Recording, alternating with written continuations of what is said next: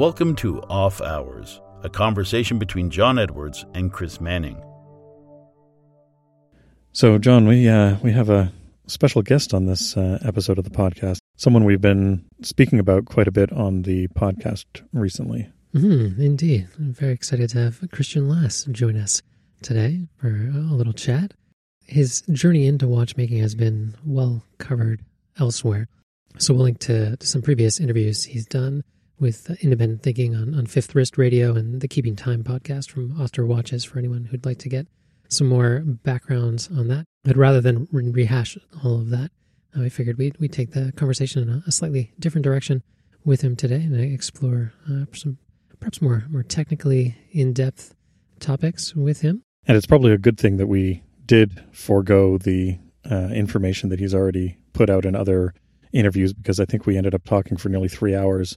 Probably not a bad thing that we skipped some of the stuff that's already been covered. Mm-hmm. Yeah, it would have gone quite a bit longer if, if we, we delved into yeah. sort of the, the full backstory. But for anyone who, who is curious and just wants a, a, a quick introduction, uh, Christian Lass is a Danish watchmaker, and he worked for a time for Søren Andersen doing some restoration work for the royal family there in, in Denmark, amongst other clients. And from there, he went on to work for the independent watchmaker Vianney Halter for a time, working on projects like the Cabestan. And then he was the head watchmaker, and not just head watchmaker, the only watchmaker for the Patek Philippe Museum for close to a decade. Mm-hmm. He is an independent watchmaker, a speaker, and a teacher. And uh, you can find out more about his teaching over at learn watchmaking dot com, more about the, the watchmaker himself at christian lass dot com and christian lass dot d k. And, of course, he is uh, an excellent follow on Instagram at Christian underscore Lass. Welcome to the show, Christian. Yeah, thank you. And uh, thank you for letting me in on, on this uh, uh, amazing podcast. Been listening to quite a few episodes of this, and it's uh, really interesting. It's our pleasure. What was life like for young Christian Lass growing up in, in Denmark? And, and what was it that drew you to study G S M and Bluetooth and the like, and, and how has that education as an engineer influenced your approach to, to watchmaking? When you're growing up, you know, like it's really, you always ask when, when you're little, uh, what do you want to become when you're big, you know, and in the beginning it's like firefighters and police and stuff like this, and in the end, you, I think most people, when you see look at it, it kind of becomes the same as the, as the parents, more or less, or get in the same direction. So uh, my parents is uh, like my father is an engineer, me- mechanical engineer, and building like uh, pharmaceutical uh, like in installations, like production lines and stuff like that. And uh, my mother been like a, like a pharmaceut for uh, for all her, her all her career.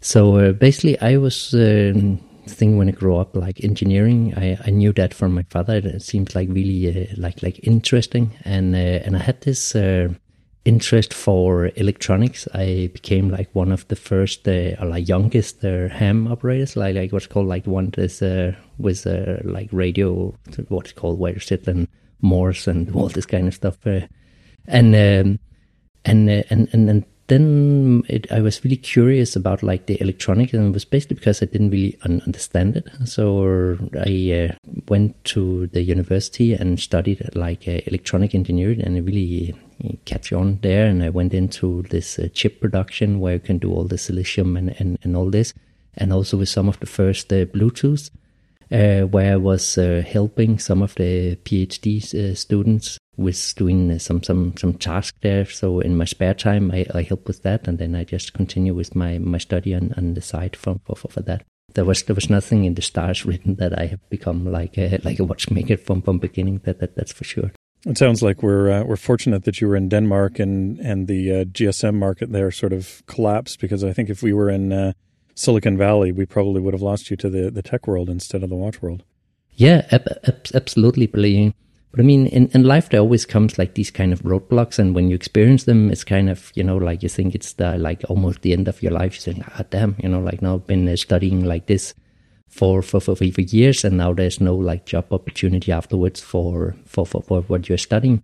But actually, in my life, I always experienced these kind of blogs come, it always something better always come come, come up. And in, in my case, it was like a, like watchmaking that just popped the, out, out of the blue by uh, by finding a book in, in the library. Mm-hmm. So, what is the, the name of the, the watchmaking school there in Denmark? Yeah, it's uh, called it's it's basically it's called the Danish uh, School of Watchmaking. So it's uh, there's only one school in uh, in, in Denmark, and uh, now it's uh, called like uh, Z B C. Uh, I can't even remember what it uh, stands for, but it's uh, but but it's just the Danish School of Watchmaking. We only have one one school here in Denmark, and uh, in, in Denmark, since we are a country that doesn't produce uh, watches, we are educated in uh, restoration work and in uh, in after sales service.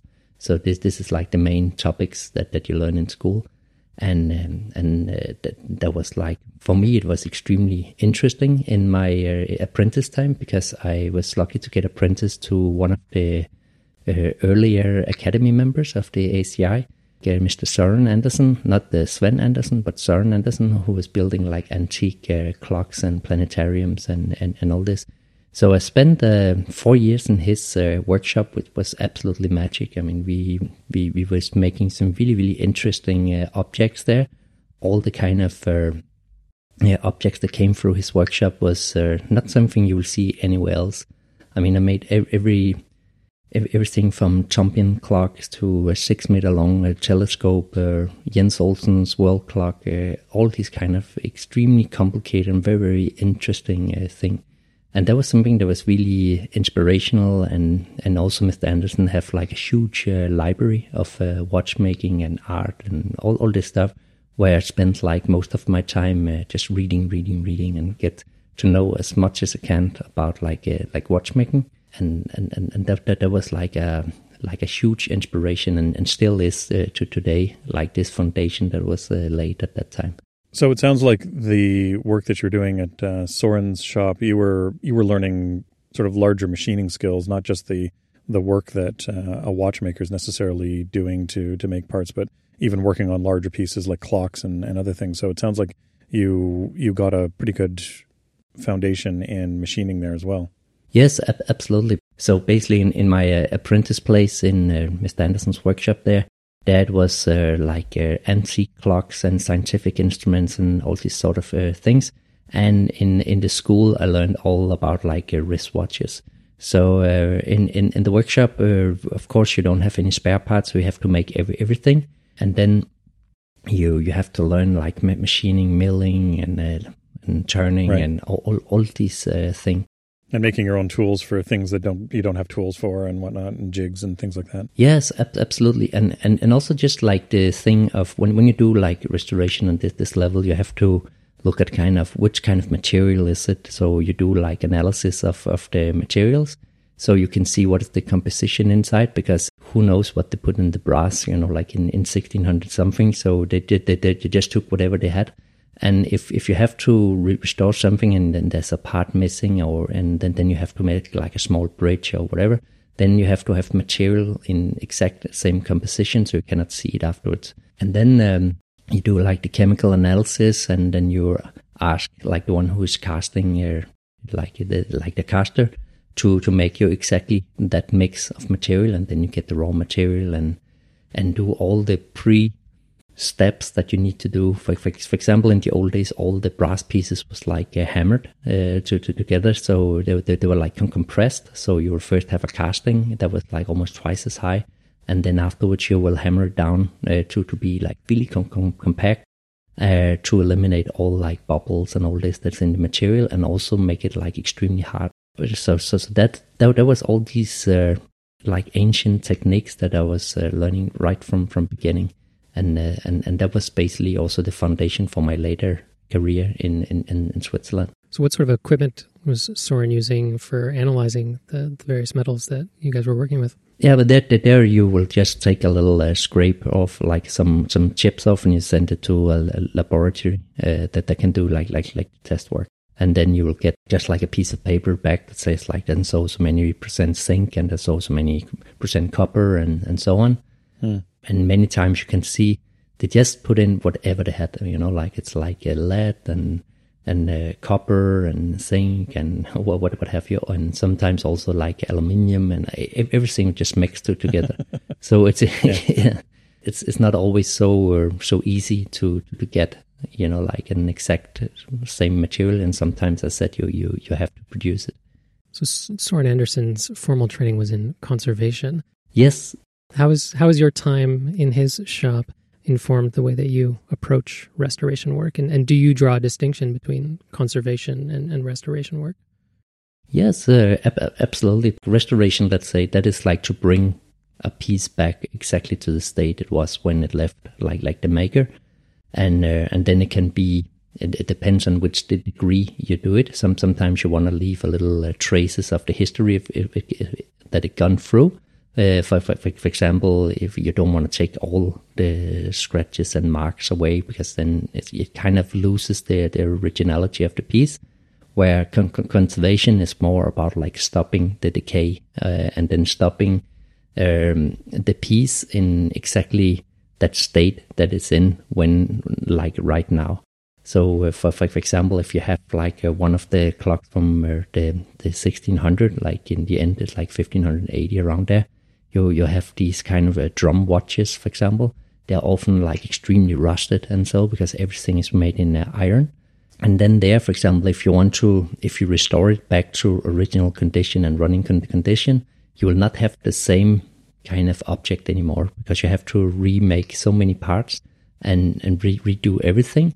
Then when you look at the piece afterwards, yes, it looks good and everything, but it's not the original piece and you don't see the original work anymore. So their con- con- conservation is uh, like a better choice, where you stop the process. There's like many different ways, uh, like either chemical or electrically, electrochemically.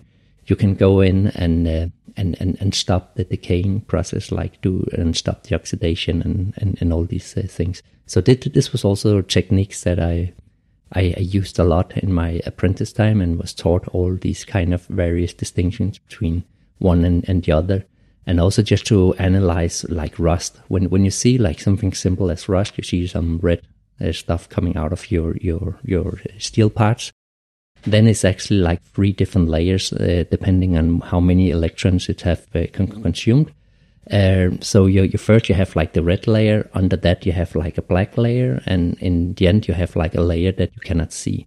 So if you just remove like like like the rust, like the red layer, then you can see afterwards that you'll get like some black powder underneath, and, and then you continue remove that. And then often if you don't know that, and then, then you will just stop when uh, that, that there's there's nothing more to, to see. But actually the rust is like uh, deep in the material, and it will start rusting exactly in the same spot afterwards, because these atoms that are like changed in the first stage that you cannot see yet, that are ready to transform to the second stage, will then later uh, transform and then start the the process will just start over. This kind of layers you can with uh, electrolysis uh, stop uh, this uh, kind of transformation, and then uh, make like the, the decaying process like a, like to, to, to stop it, and then you can keep the pieces for a very long time afterwards. So this is just some of the techniques. There's many, many more you can you can use for it. So it does sound like, uh, based on your work as uh, as a restorer for for Søren, and then also your watchmaking school experience there, you really were perfectly placed to work for Patek in their museum and uh, and and doing work there, because you you really did have the perfect education to work for them. Yeah, I mean, I was not the one to decide if I was. You heard the story before, but the, the industry, like in two thousand nine, everything was bad, and, and I had to to kind of look for, for, for another job. And, and I was talking with uh, like many, many people, and in Gent I was talking with uh, with, with Dufour, who was men- mentioning that, uh, that there was this opportunity in the Patek Museum, and, uh, and and and I honestly thought I was going to be, you know, like watchmaker number, number ten in, in the corner that have to polish a screw or something like, like that. I, I had no idea that it was... Uh, One like the watchmaker to take care of the whole museum, so so so I, I, I just wrote an application, and in the middle of the interview, you know, like I kind of realized that uh, the job was to take care of the whole collection. So it was, yeah, you it's a, that, you were going to be the guy. Who yeah, was exactly, ex- yeah, exactly. So I I had no no idea when I started, but then of course, I mean, they, they tested me for months before I I, I, I went in. And I mean, nobody is uh, let in on a collection like this without uh, they, they, they know what they're doing. So in, in the end, I went through all the, the, the process and all the tests, and, and I get the job afterwards. So yes, my formal education, I think most of all my interest for, for learning and always like reading, like I, I don't know how many hundreds of old books I've been, been reading, and all the, I taught myself the, like the Gothic, uh, like scriptures, because all the German mm-hmm. books are written in all these uh, strange letters that, that, that you normally cannot read. And, and then just yeah, literally like plowing through like hundreds of books and to in order to get the, the information, because many of the books are, and at that time it was kind of, they didn't really describe the processes. They were, they only described like what was difficult. And at the time it was often like mathematics and like uh, gear calculations mm-hmm. and, and, and, and all this. So, so they, they will, they will spend like forty pages on telling how the shape of a T should be. And then in the end, they say like, ah, oh, we, we just built the, the wheel like, like normal. Mm, okay, cool. that, that doesn't help me very much, but. yeah. I've done some research in a, in a number of historical techniques like, uh, niello making and things like that. And yeah. It's frustrating when you're reading these fifteenth, sixteenth century treatises and they say, you know, do this in the usual way. Yeah, and exactly. You're like, well, that's what I want to know. What is the usual way exactly. here? I, I don't have any clue what that is. Then later they discovered books that actually explain the processes. That is like, there's like a German book by Martens. It's like a two, like it's a small uh, book. Uh, and then there's an extra book with all, all the drawings. That that one is like phenomenal. Of course, it's in German, but it just mm. explains like step by step everything. That was kind of the, the go-to book for, for restoration work, uh, to, to, to, to know how to do all these kind of uh, uh, like like steps in, in the process there. So what was the, the testing process like to land that job at, at Patek? It sounds like it was quite arduous. Yeah, I, I, I was first like in, uh, in in the factory where I was like tested on, on the normal watches, you know, like stuff that can replace if I basically destroyed it, you know. So if, if they would, if they were just like the like the modern calibers, and then more and more complicated. And uh, then then afterwards, I was uh, three months uh, testing time in in the museum before I, I, I get the job there. What are some of the makers and, and manufacturers' work that you were exposed to while at the Patek Philippe Museum that you most admire? I mean, the, the museum is such a, I mean, magnificent place. I mean, there's like, if you're interested in, in watchmaking, there's just the best of the best for the last five hundred years. So there's, it's hard just to pick some of them. But I think like some of them, like what, what I really admire is like the, like the early uh, Patek work. Uh, that is really, really interesting. And then there's like the early uh, chronometer makers like uh, Berthoud and, and, and these people. And then there's the Swiss uh, Oyer. He made like also some fabulous stuff, like the really early chronometer maker in, in, in Switzerland. And his apprentice, like uh, Sylvain Marais, he was also doing like some awesome stuff. It's like super simple, but it's just made to perfection everything. And uh, and kind of solved, kind of uh, tried to solve some of the problems that there was in the early watchmaking at Oyer and Sylvain Marais' time, where, for, for example, with the profile of the teeth and stuff like this. So instead of having pinions with like eight leaves, he he added like a wheel. So uh, so so you'll have like five wheels in the gear train instead of four, and uh, and then uh, this. Um, Uh, what, what what is called, then you will have like sixteen leaves and all the pinions in, in, instead, and just like uh, in interesting stuff like like like that. And, and and the last one I really admire. I mean, that is such a like a little bit underrated watchman. Nobody really talks about him so much. Of course, the you can see it on the auction parishes now. That kind of kicks off now with this maker is like uh, Albert Potter, who is an uh, Amer- American watchmaker who worked in the American um, watch industry there. I think he was a tool maker or something in the beginning. And then he was making, he had like a, a long story where he's also worked as a watchmaker in Cuba, when Cuba was some kind of holiday paradise for, for, for the state. And uh, then later he came to uh, to uh, to Switzerland, and then he merged like the, the, the, Swiss, the Swiss way of making watches with the American. And that just comes some... in. Like really, really amazingly beautiful pieces out of it, and and the and the craftsmanship in, in his watches are just like insane. I mean, the the finish and, and all this on, on, on these pieces. I mean, I, I've never seen anything like it in any piece. And, and this is some watches that are normally you, there's not so much talk about them, but it's, it's starting to to gain a, a, a little bit on, on the on the auction scene with, uh, with with with these watches as well.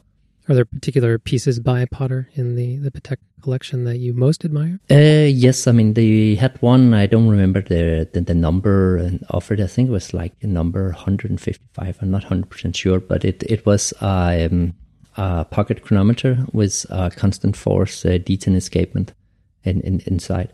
Uh, so so that, that that was that was one I restored. Uh, I had no idea really about Potter uh, before, but we have to make... Uh, One of my main jobs in the Patek Philippe Museum, that was like to make uh, uh, pictures of, of the movements. Uh, I, I I was not standing there with camera, but like to prepare the movements for, for the photographer, so so they could take pictures of it, so we could make like catalogs and publicity material and all this. And, and therefore, I have basically taken most of the collection. I would say like eighty percent of everything I have I had out and take movements out and take everything apart and, and looked into it.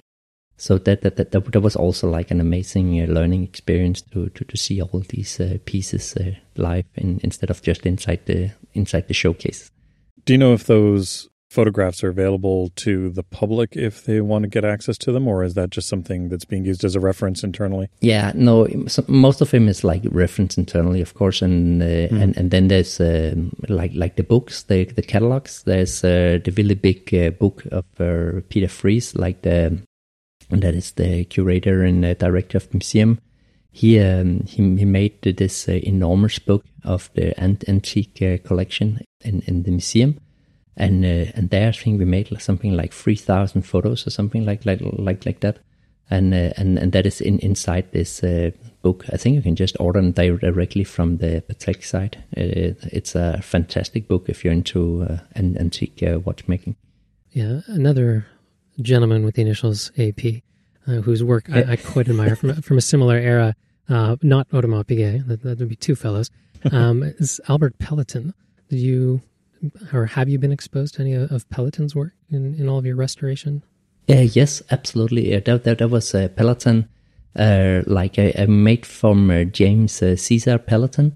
Uh, the tourbillon maker. I uh, when I started in the museum in uh, two thousand nine, it must have been in, in nine or in ten, I made the chronometer, uh, uh, what's called a collection. So that was all the Peloton uh, tourbillon watches and uh, and the watches that went for the observatory uh, uh, competition in Geneva. So uh, Peloton's work is also absolutely fantastic. Uh, that is, uh, is especially like his tourbillon cases. Uh, that is like, and that's also n- no, like I've never seen anything like like like these cases he make there. That is uh, also really really fantastic. Mm-hmm. Yeah, truly sublime stuff. I, I think if I could only have one tourbillon pocket watch, I'd probably settle on a, a Peloton. Yeah, absolutely. It's, it's not a bad choice for that, or uh, Oyer or something like that. That would be uh, mm. amazing. And o- o- also when, when we talk about the uh, tourbillons, um, I was uh, also doing uh, not really restoration, was more like cleaning work where we clean the movements. This there was of the um, Patek like thirty-four T uh, movement uh, and, for, and thirty-four S uh, and all and, and all these. This these are also like really really amazing movements. I mean that is. Uh, That there they really really push every limit to, to make these these watches as precise as possible, and uh, and, and and still they have like uh, an aesthetical part, you know, like the the, the round. There's basically like a square a thirty-four T and a round one, and and, and, and the round one that is made by uh, I think it's made by André uh, what's called uh, Bonin and Sibak. It, it, it is absolutely amazing work that that that, that is inside. Uh, also, like a normal tourbillon, have like a fairly big case, and the balance wheel, especially in the modern ones, are really uh, small. So you have this gigantic case and a small balance wheel. But here they just push everything, so the pillars are like C-shaped, so they could uh, accommodate like a really, really, really big balance in inside this uh, tourbillon case. And uh, and then with like beryllium, I think it was beryllium, uh, um, what's called main plate in, in the case. Uh, to make it like anti-magnetic and, and, and all this. So this was uh, really uh, in, interesting uh, stuff. I, I feel sorry for the poor machinist who, who had to make that. That yeah. was a very healthy endeavor to undertake. So have you had the opportunity to work on any of Patek's Halo pieces, like the, the Graves Super Complication or the Calibre eighty-nine, Star Calibre two thousand and the like? Uh, yes, I have worked with, the, um, there was uh, Calibre eighty-nine, I just worked with in general, like for museum work, taking in and out and this and take some pictures of it. So I never really worked on, on, on that. In some of your previous interviews, you've talked of, you were talking a little bit about uh, sort of modern Patek being watches that were made in the last fifty years. And they, those were the kinds of watches that you could get parts for because they, they still existed in the archive. How, what sort of percentage of modern Pateks versus older pieces, maybe not even from Patek, that that you had to work on in the in the collection? Like, what was the sort of percentage of, of each of them? Uh, but basically, I mean, I never worked with modern Pateks. I mean, modern, I think they... The latest one I worked with was like from the nineteen seventies or something. And then mm. okay. what, what I worked most with uh, in the Patek collection was the um, like Pelotons and uh, the big high complicated uh, pocket watches, like the, all these uh, triple complications. And and then I made quite a few of these, uh, what's called like the twenty-four ninety-nine, that Valjoux uh, movement with a perpetual calendar on top. These sort of movements. That was, that, that was what I, I did. So I don't have really uh, any experience in, in the modern ones. Uh, right. So it's uh, I only have in, in the vintage pieces. Well, that's uh, probably the more interesting bit anyways. They're, they're, the uh, the modern ones you can work on sort of anywhere, but the, the vintage stuff is, is the stuff that you're, you're not going to be able to just get a hold of and, and be able to uh, to be able to work on.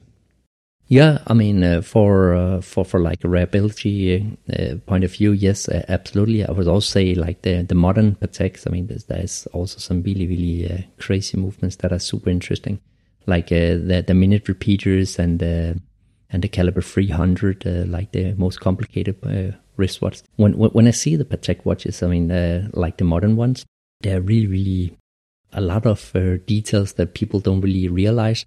How many operations that goes into just make something as a wheel or something like this in order to mm-hmm. get like this high finish of of, of all the parts, and uh, and and and that is uh, something. I mean, I really would love to to work on some of the modern uh, calibers as well. Now, over the past decade and a bit, Patek has been slowly introducing some silicium components into their their own watches, and you mentioned earlier on in the show that you studied uh, somewhat about some, some silicon fabbing and, and the like. Would you yourself ever put a, a silicium part in, in one of the watches you're making, or, or is that taboo for you? Mm, I don't know if it's taboo. I think it's I think it's interesting. It also depends, you know, like watchmaking is a little bit like just like music. I mean, it depends what, what kind of style you're you're you're playing. Of course, like Patek is very classical, so of course it's it's it's a it was quite a a new thing that they put in uh, silicium parts, but uh, from a technical point of view, I mean, silicium makes a lot of sense. It's fairly easy to uh, manufacture, and it's fairly easy to uh, replicate, extremely precise, so you can make like really, really precise hairsprings. And uh, and, and, and the Patek one is quite ingenious because it's uh, mm-hmm. it's mixing, you know, like an overcoil uh, spring with a, with a flat hairspring. So ba- basically like an overcoil hairspring, Uh, will expand equally all the way, so the center of gravity will remain in the center, and uh, that is not the case with a standard uh, flat hairspring. And uh, and uh, Patek, they incorporated like the basically like vary the thickness of the hairspring with the silicium one, so they can make like a flat hairspring behave like an overcoil hairspring, and therefore make like extremely flat watches with a great accuracy. If if I ever want to use it myself, uh, I I don't know. It's it's uh, I, I I don't think so. It's not really my thing. I mostly like like the more classical thing, and also something that you can like replicate in, in the future. Let, let let's say like one of my watches, like one hundred years from now, go into like a watchmaker or somebody who's restoring watches, and have to have like a new hairspring. That is um, at the moment is difficult with silicium. I mean, you never know in the future. But uh, for, for now, it would be something extremely difficult to, to have made just like one. I mean, it's easy enough to go to a manufacturer in, in Switzerland and say that, that, that you want like ten thousand, but just to have one, it's uh, that is a, that's a different story. Yeah, that's something we've talked about a number of times, the, the challenges of making, you can make one of something without too much effort. You can make a million of something without too much effort, but making ten of something or, or one hundred of something becomes really challenging in the watch world. Yeah, ex- exactly. But, but but the thing is uh, that it's the amount of time that, uh, I mean, I've seen how it works in, in inside, you know, like first you have to have a, a constructor that is uh, making the drawings, then you send it on to another engineer that is then uh, making it the, the drawings, you know, like right form machinery, and then you send it to a machinist, that, like to uh, one that do, does the coding for the machines. And then there's like very... Like for some of the components, you need like five, six uh, different machines that all have to be set up with like extreme precision. And uh, so so to make one piece, you know, when, when you set up a machine, you you do first like just like a like a test round where you maybe it maybe takes like fifty to a hundred pieces before you have one piece correct, because mm. you're you're adjusting all the, the, the cutters and the, how deep they should go and so on. And and then, of course, when it sets it up, then it just can, can run like over and over and over again. If the cycle time for making, let's just say like a pinion is maybe, I don't know, like thirty to one minute, like in, in like thirty seconds to, to a minute, then like if, if you calculate how many uh, like minutes that, that, that there is in twenty-four hours, then you can see how many pinions you can make in a day. And it really, really uh, quick gets like a lot of pinions. And and that and that's why, you know, like the production price for a thousand is almost the same as for one. Yeah, yeah. It, it doesn't make sense to spend a day or two setting up a machine and then just, just make a hundred of them. No. You're you're better off letting that machine run for two weeks and, and make a year's supply of, of that part instead. Exactly. Or in the case of an independent watchmaker, it's a, a, a lifetime. lifetime supply. Yeah, yeah, yeah. Of of course. I mean, I mean that that's also one of our. I would say it's like an advantage that many of us can, you know, like make pinions and wheels. Uh, of course, it takes like like, like a long time, and uh, just to make one off, uh, like like a one wheel. But uh, but it also makes us like really, you know, like free and creative to do like uh, different models uh, because oh, many of us can can, can make all, all these parts. Uh, so in, in, in instead of that, you have to, to turn around like a huge uh, manufacturing process. Uh, that that is like a whole uh, different uh, story. So when, when you just make like small series of ten to one hundred watches, then it's like easy enough to, to make like a little change or big change to the production. Where if you're manufacturing, I don't know, many, many thousand pieces, then it then it's not so easy. When you worked at the Patek Philippe Museum, you had two workshops, one public-facing and, and one behind the scenes. And at Vianney Halter, you had access to just about any tool you could possibly need to, to fabricate a part. Now that you're back in, in Denmark, what is your studio setup like, and in what ways, if any, did your time with Patek and, and Vianney and, and Søren Andersen inform your current setup? Oh yeah, that's a that's actually a good question, because uh, machinery. If, if you want to make a watch, you'll really quick realize that you need a, a ton of tools and a ton of machinery, and a lot of it, especially now, the prices are really going up uh, very very fast. Uh, so therefore, you need like a huge investment to, to get all these these machines. I have been very fortunate to be in an industry, especially in Switzerland, where um, the availability of machines was uh, was really high. You know, I could uh, I found like a lot of machines in, in, in Switzerland, and uh, for really like, like like a fair price. But but also by, by working, especially with an independent watchmaker, uh, wanna, yeah, like I want to really like a genius in, in, in machinery and, and and also in watchmaking in general, like Vianney Halter.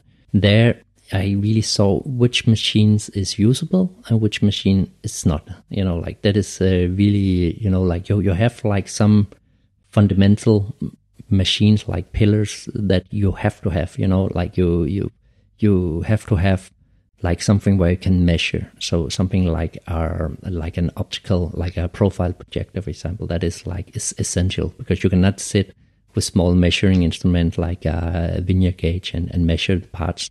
So that, that therefore, like a, a profile projector is essential. Pointing machine is essential if when you want to make like small production, because uh, w- like what the pointing machine does, for one who doesn't know it, is just it makes like small points that you can then use later to center your drills when you want to drill holes precise. And, and, and that is really essential as well, because if you really look at it, like a watch is just two plates with holes drilled in the right places. And that is really, you know, like when you first un- un- understand that, that you need precise drilling and you need precise measurement, then you can pretty much do everything afterwards. Then it's just a matter of building the component that goes in between that frame that that, that you have built. And then and then as well, uh, I have like a wheel cutting machine to, to make like miniature wheels. So I I have our, a Dixie uh, wheel cutting machine, which is like a small hand operating machine that is, it was not made in that many. Uh, I, I have only seen, I think like four or five of them. I know uh, Vianney have one of them or two, and Dufour have one, Kari have one, and, and then there's uh, what's called Stu have one, and from uh, this seven thirty-eight. Workshop, and I think that's all the machines I've ever seen of this Dixie one, and then, then I have one. And uh, the, the clever thing about this machine is what it was made for uh, prototyping, so it's really it's really slow. I mean, you can make one or two wheel at, at the time, but but the cool thing about it is that it's really really easy to to, to set up and and, and adjust, uh, because you can easy enough get, you know, like a big production uh, wheel cutting machine that will do everything automatically. But the problem with these machines is that, uh, first of all, they are always set up just to produce like one type of wheel. So it's really hard to, to change like the number of teeth on the wheels, uh, because uh, you have to then make like new gears and all this for the machines in order to do like a different uh, division. So there's a lot of machine machining and a lot of uh, expenses in making parts just to change the, the number of uh, of teeth on a on, on a wheel.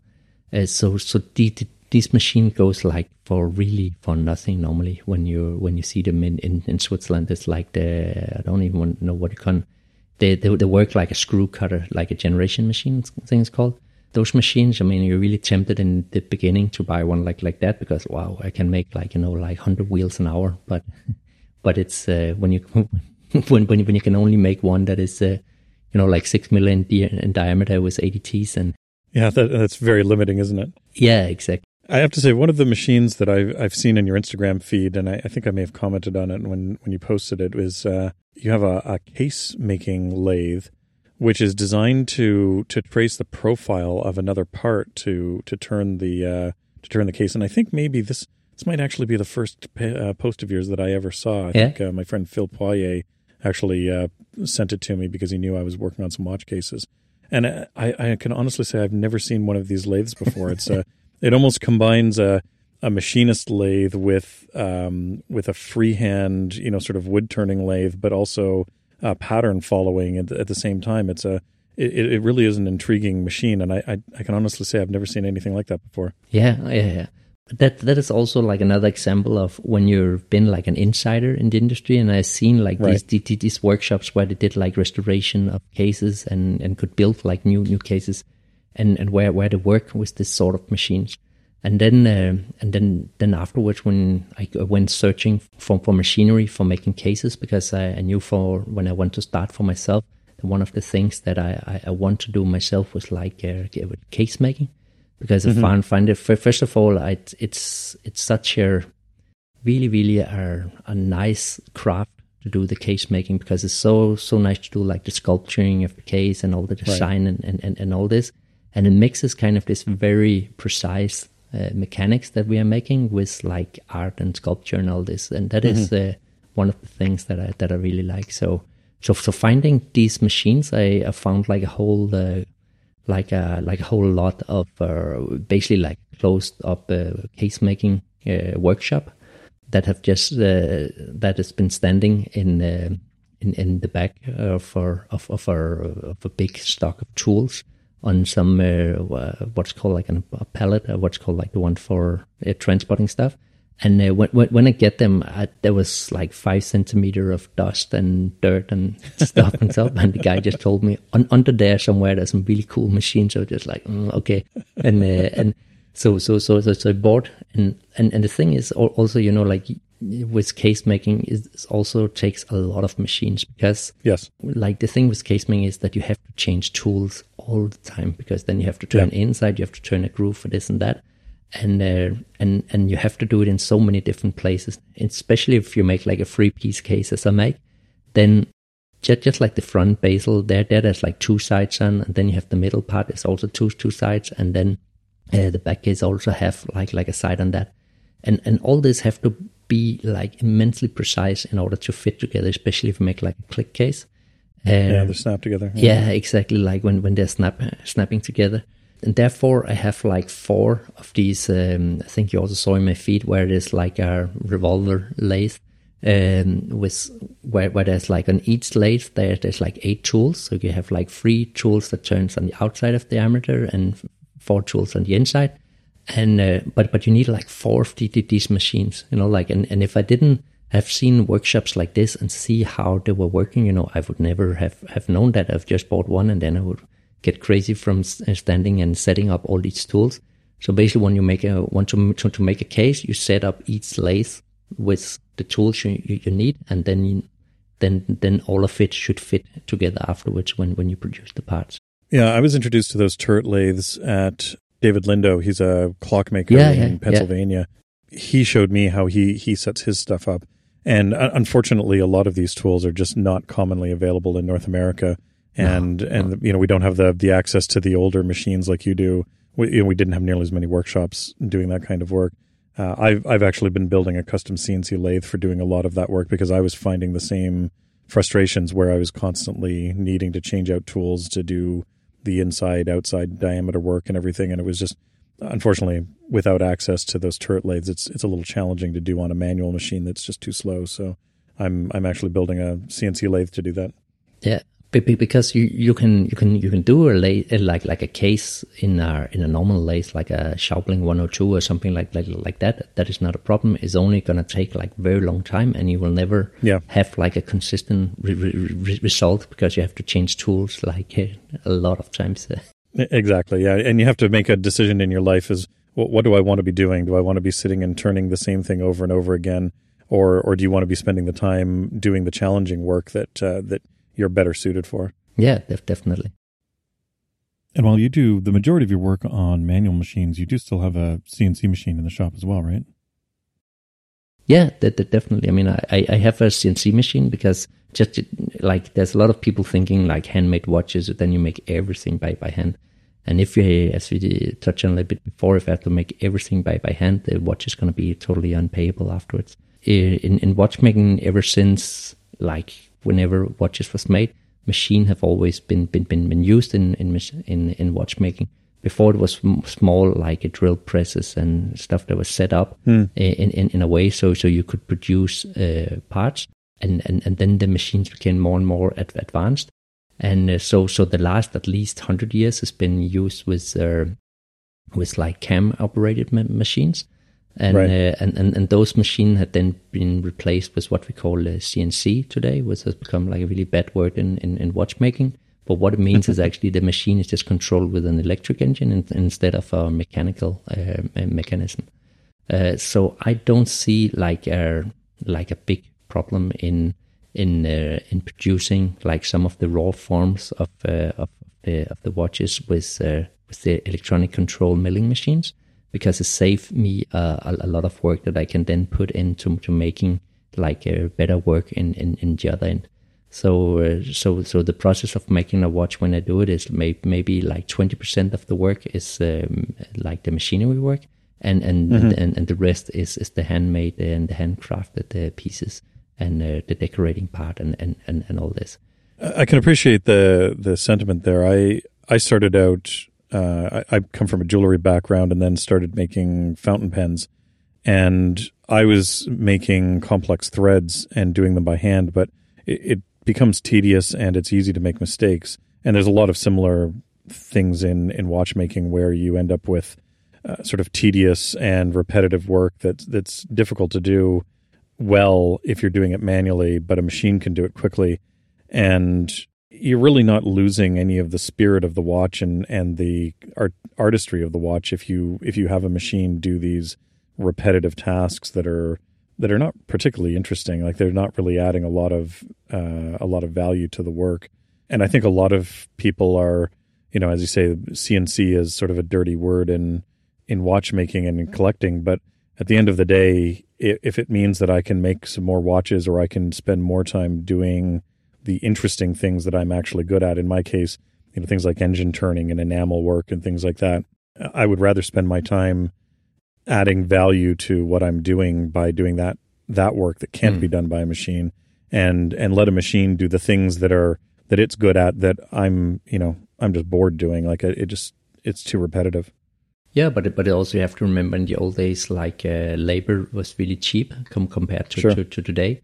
So in the old days, instead of having uh, like uh, automatic machines to do it, you just had like an army of people uh, to do it instead. Yeah. But uh, to, to today, that is uh, unpayable. So if if I have to have somebody to replace that, I have to have like at least five, six employees in my workshop. Sure. Yeah, to, to, to make that, or I have to work like five, six times as long uh, to, to, to, to do like like a piece.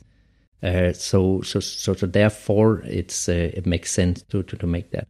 And, and, and also as a footnote, I mean, I don't know of any watchmaker that are living from making watches that are not using C N C. I mean, that is... Exactly. Uh, uh, because there's that there's a lot of projects out there, like handmade and do everything, small laser, just like I show in my in, in my masterclass uh, course. Mm. But of course, like the masterclass course, that is uh, designed to, to teach you uh, watchmaking and all the different uh, ways to, to, to do it. And not to, to make money, and to, to make like a watch brand that is com- com- completely different, uh, a completely different business. So if, if you have to, to make a business out of uh, making uh, watches, then uh, you, you you you have to to, to use uh, you have to um, uh, what is called optimize your your workflow uh, to to right. get produce the, the pieces needed. Yeah, I, I call my C N C machines my mechanical apprentices, because that's really what they're doing. They're filling the role yeah, exactly. that an apprentice would have one hundred you know one hundred years ago or one hundred fifty years ago. But as you say, the finding inexpensive labor today who can do the work is challenging. In fact, in, in a situation like mine where I'm living in Ottawa, I can't find people who are actually skilled to do that work. And so it's it's difficult for me. Even if I wanted to pay somebody to do it, it would be challenging for me to find somebody who could actually do it. Mm. So it's it really, it, it is um, sort of replacing that apprentice system for me. And uh, and it's an important part of, of my business because, as you say, if you want to make a living off of this, it's it's impossible to do all of these things, you know, by hand and, and completely manually. Mm, absolutely. Yeah, the, only, the only person offhand I, I can think of who's still doing everything by hand, and I, I believe he's still alive, I certainly hope he's still alive, is, uh, is Christian Klings. But you're certainly right. I mean, everyone is, is using C N C machines, and there's, there's no reason it should be a dirty word. I mean, Roger Smith mm. is using them. I mean, Kari Voutilainen has been profiled and featured by Haas. Mm. Philippe Dufour's got wire E D M machines doing his, his main plates for him. Exactly. It's a, a force multiplier. No, exactly. I mean, the, the, the parts that you see the other are using, I mean, they, they come from, from, from somewhere. They're not they're, they're not just yeah. uh, made in the workshop. Otherwise, it would be, be impossible to, to, to make everything. So, so, so of course, they have like so suppliers making the different things, and then some people like Roger don't really have many suppliers, and it really depends. Or Kari, or that, that's all made yeah. like in house, but they also have like a huge uh, staff uh, com- com- compared to that. But it also, also de- de- depends if, if I if I want to make my watch without making like a main plate and making like different uh, what's called like setting system and different system for dial and and, and all this. Uh, then, then, then I could also make it where you say like I do all handmade and I and I turn like three bridges on in the faceplate lathe, just uh, and and then it's like I don't really can think you can call that handmade either, because then you have made like thirty percent of of the watch by putting mm-hmm. uh, like yeah. new plates on, but but but the rest is still made and manufactured by a machine, just just like uh, by by somebody else. Uh, so so so that is uh, yeah I don't know. Uh, so it's it's it's like a little bit uh, like a muddy term with this, like handmade, uh, because of of course it's made uh, with uh, with with help from machinery, because no nobody can sit and file and uh, turn and turn out like micro precise uh, parts. I was going to say in in the jewelry world, uh, turning something on a manual lathe is still not considered handmade. Mm. There are legal definitions of of handmade in the jewelry world, mm. and you couldn't actually call something that you turned manually in a lathe handmade. Mm. As you say, you know, are you going to take a, a file and start filing out all of your all of your wheels by hand? I mean, that at what point do you you know do you say, oh, this is a handmade watch? It gets ridiculous. Yeah, exactly. What I want, want to say is like what what I think is important is that it's like I would more say like human made. in, instead of yes. it's, it's made in some kind of big production line. Whereas when when you see some of the like production lines of watches, uh, not like the high end brands, but uh, a lot of the middle ones. I mean, there's basically no mm. people really touching the product anymore. It's more when you see like a car manufacturer with uh, a different kind of uh, op- like automatic machines doing uh, most of the, the operation. So I think in, in, in that respect, it's more like making like a like a, a piece made made by, by, by a human for, for humans, you know, like that is a kind of a thing. And I think it's also something that is really, when you are collecting watches uh, or anything else like collectible, if there is some like person behind it, like some kind of artist that, that have made it, It, it makes a lot it makes a lot stronger connection uh, to you. It's, it's it's just like if you go to to to IKEA and buy a, a, a painting made by, by a robot or what, however they're, they're doing. Mm-hmm. They have like these ones that are made with, with brushes. It's, it's it's just like a nice uh, canvas with uh, paint on, but it's but it's nothing more than than, than that. But if if, yeah. if if it's made by by a by an artist that's standing there and used like a ton of time painting this uh, painting for you. It's it's com- it's a com- completely different experience, and, uh, and and that is what I want to, to, to capture with my watches. Yeah, I think the individual who's making it is more important than the processes per se, and also the the individual is more important than the location as well. I know a lot of people make a big deal out of, oh, this is made in Switzerland, or this is made in America, or this is made in whatever, you know, whatever country. But at the end of the day, if I'm the artist, it doesn't matter where I'm making this piece. I, I could be making it anywhere. The the important thing is that I'm the one who's making it, or or it's a Christian Lass watch. It mm. doesn't matter so much if that Christian Lass watch is made in Denmark or Switzerland or wherever. It's more important that you're the one who's making it.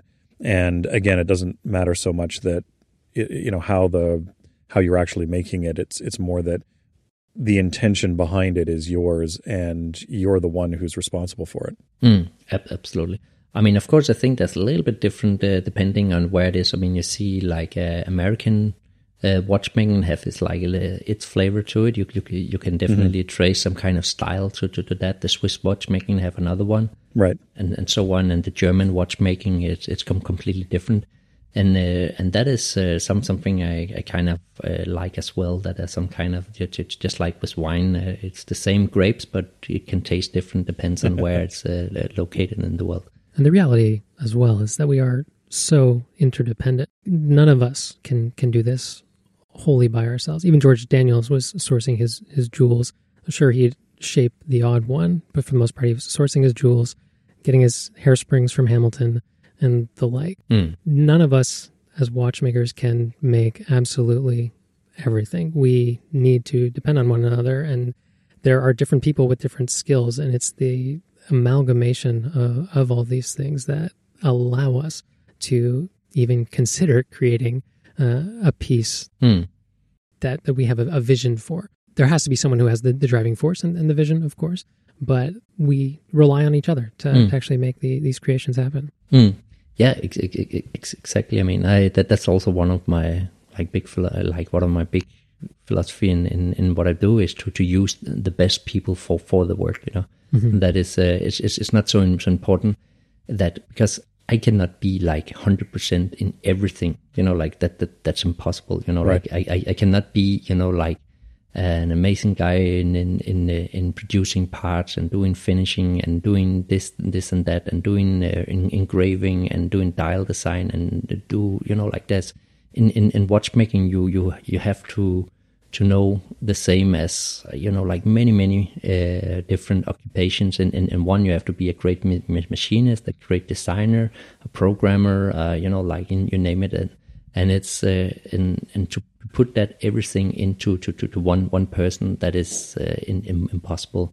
So, so that, that therefore I think it's really im, im, important that one have like a, like a good vision of what, what is, what we want to accomplish. And then find the the, the, the right people uh, to to to accomplish that that, that task mm-hmm. in order to make like a superior product. Yeah, one distinction that I, I appreciate I've heard you make before is that uh, collectors who are, are collecting from these mass-produced watches, they they're collecting references, whereas or, or reference numbers to be more matter of fact, uh, whereas someone who's, who's buying a a, a Lass timepiece or a Voutilainen timepiece or a Dufour, they're collecting craftsmanship. Yeah, definitely. In in the beginning, when, when I started watchmaking, I also, you know, like studied all the books about it. I knew all the reference of Rolex and Patek and, and, and, and all this. But I, I kind of became like pretty hollow because there was not so much more to that, that it was just like more like a treasure hunt for, for, for the number and uh, and mm-hmm. just say, okay, I, I, I have that one. And and that is also fine. That that's another way of collecting. But when, when, when you get a, a little bit deeper in, in into watchmaking and you can appreciate the, the different crafts that, that, that, that are in, inside, which I, I can see with the collectors I'm working with that it takes quite some, some years to, to develop that, that kind of ecstasy to, to, to kind of to, to, to really can, can see what, what makes like a Kari watch or a Dufour watch or, or Vianney watch or my watch or whatever, like different from, from, from, from the rest, because they, there's this, this like human factor and like the perfection and, and, and the parts that, that really makes like a really uh, like a big difference that is uh, like super interesting for both as a personal aspect for that you get the con- connection with the person who have made it, of course, and, and also that, that you have this kind of unique piece of art that you can bring with you on your wrist. Thanks for listening to Off Hours. You can find detailed show notes at off hours dot show. If you'd like to keep up to date with the show, follow us on Twitter, at OffHours. John can be found on Twitter at Under the Loop, and Chris can be found on Twitter and Instagram at Silver underscore Hand.